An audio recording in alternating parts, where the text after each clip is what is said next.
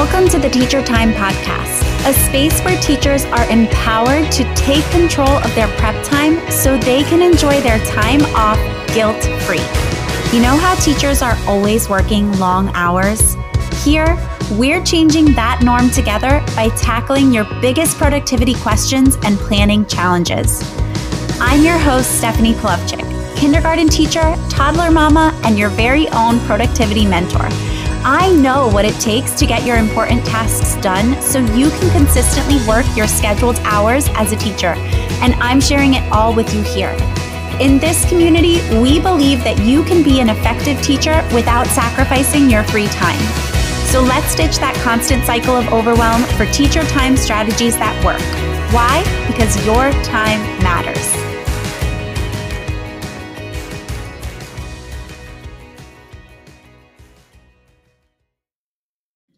Hey there, teacher friend. Welcome back to another episode of the Teacher Time Podcast. Today, we're talking about things that teachers are allowed to do that maybe sometimes we forget about or we tell ourselves we can't do it, that we're not allowed to.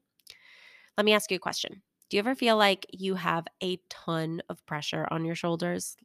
Where does that come from? Does it come from others telling you everything you need to get done, or does it come from the way that you perceive everything that needs to get done? I'll tell you a personal story. I really struggle with putting pressure on myself, particularly at home and as a mom. I feel like everything has to be neat, organized, and tidy. And when it's not, because hello, I'm an exhausted mom with lots of other hats, I feel like I'm not good enough. It's it's a struggle with self-talk that I really need to work on. It's a mindset that I'm personally currently practicing on shifting. And instead of talking negatively to myself and feeling like I have to take on all of this responsibility myself or otherwise I'm a failure, I'm really working on intentionally catching those moments of self talk and guilt and flipping them to really look at what's actually a priority and how I can be proactive and help myself.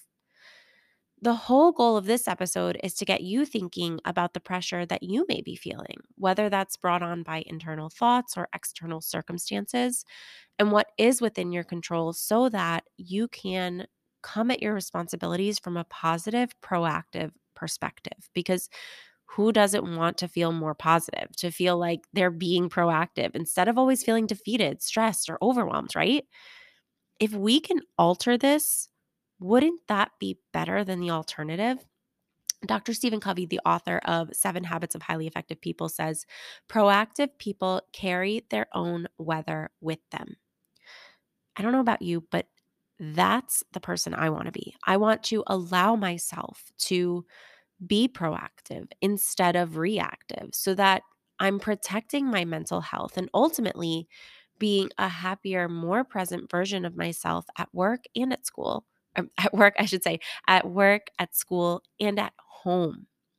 So, after the, listening to this episode, I want you to pick at least one of the following things I'm going to share and give yourself permission to do them.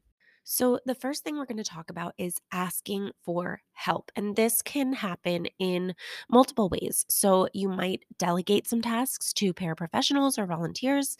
You might collaborate with teammates. And the third one is to actually ask. Um, particularly administration, for more time or for help. So, you know, I used to feel like I had to be the one to do everything, all of my stuff. So, like, I had to write all of my lesson plans, I had to prep all of my slides.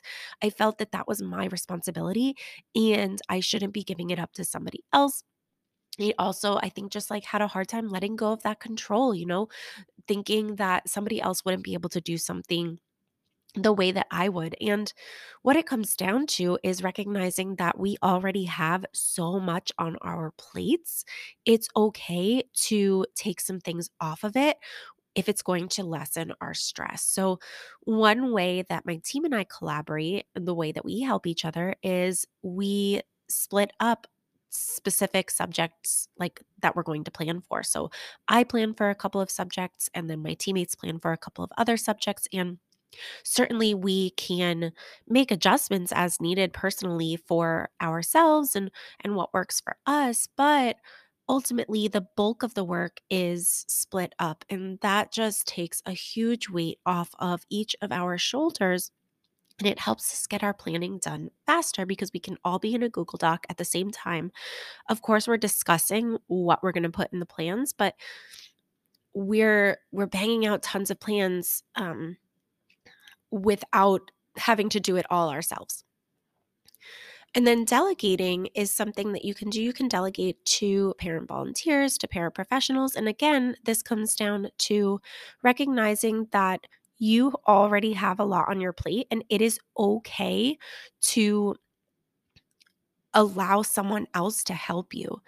And so, some good tasks to delegate would be anything that's like kind of like an implementation task. So, something that, like, if you just explained step by step how to do it, they would be able to. So, like, you know, stuffing folders with um, things that need to go home, um, checking off who handed something in, making copies, doing laminating, things like that. And the third part of this that I wanted to talk about was actually asking administration for more time and help. Um, I know I'm super fortunate and I work with incredible administration um, who are very, very supportive, and I am very grateful for that. And we have found speaking on behalf of my team here, but we found that when we ask for more time or we ask for help to do something, they are more than willing to give that to us. Um, and I think sometimes we, again, feel that we need to be responsible for doing everything. And we just kind of say, like, oh, well, there's not enough time to do this. So I'm just going to have to do it at home. But asking isn't going to hurt, it's only going to help. And if you are fortunate enough to work with a supportive administration, just as I am, your admin is going to do what they can to help you.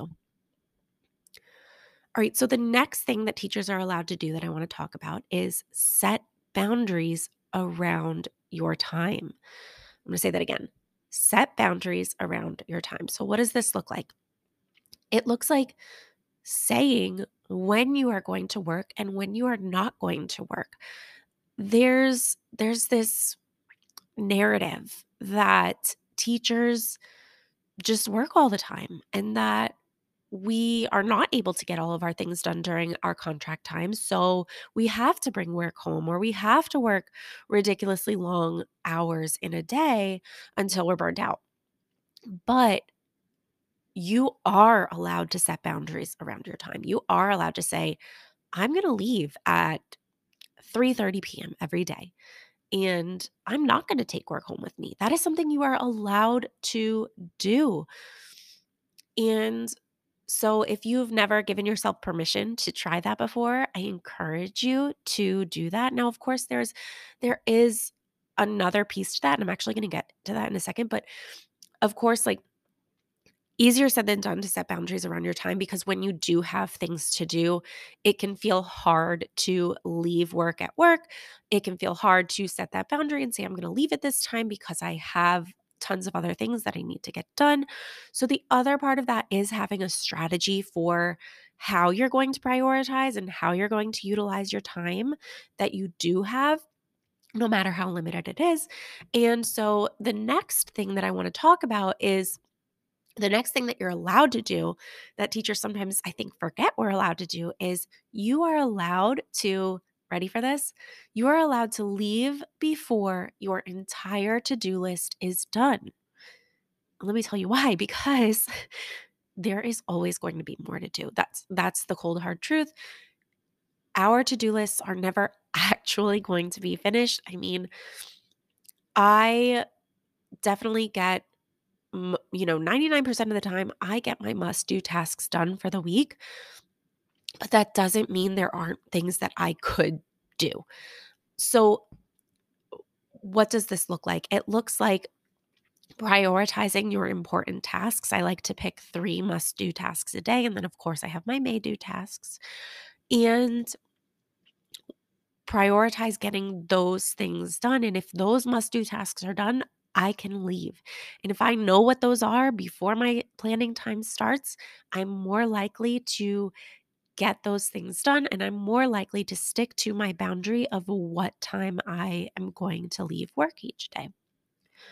Finally, the last thing I want to talk about that teachers are allowed to do that we sometimes forget is, and I kind of just mentioned this, focus on one thing at a time. So I don't know if you've ever kind of felt like a chicken with your head cut off during your planning time. You're like, oh, I need to make copies. I'm going to go run and do that. Oh, no, I need to lesson plan now.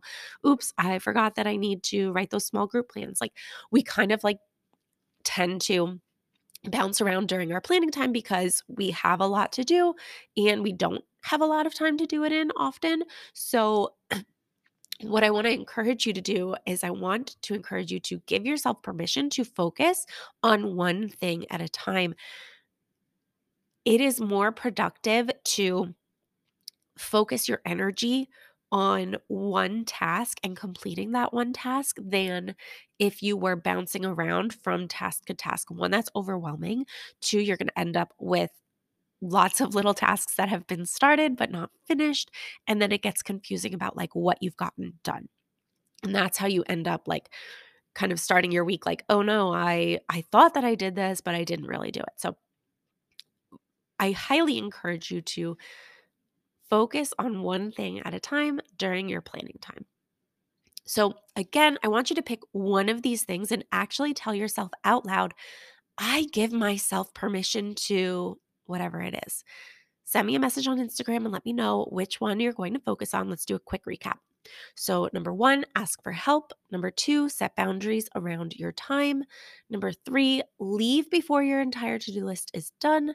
And number four, focus on one thing at a time. I want to remind you that all of these things are okay to do and they're necessary. But there is a second part to all of it, which is understanding how to manage all of the back end stuff, right? The planning, the prepping, and understanding from that what is actually important to do and what can wait, which is something that we're going to be talking a little bit more about in 2023. So you can look forward to that.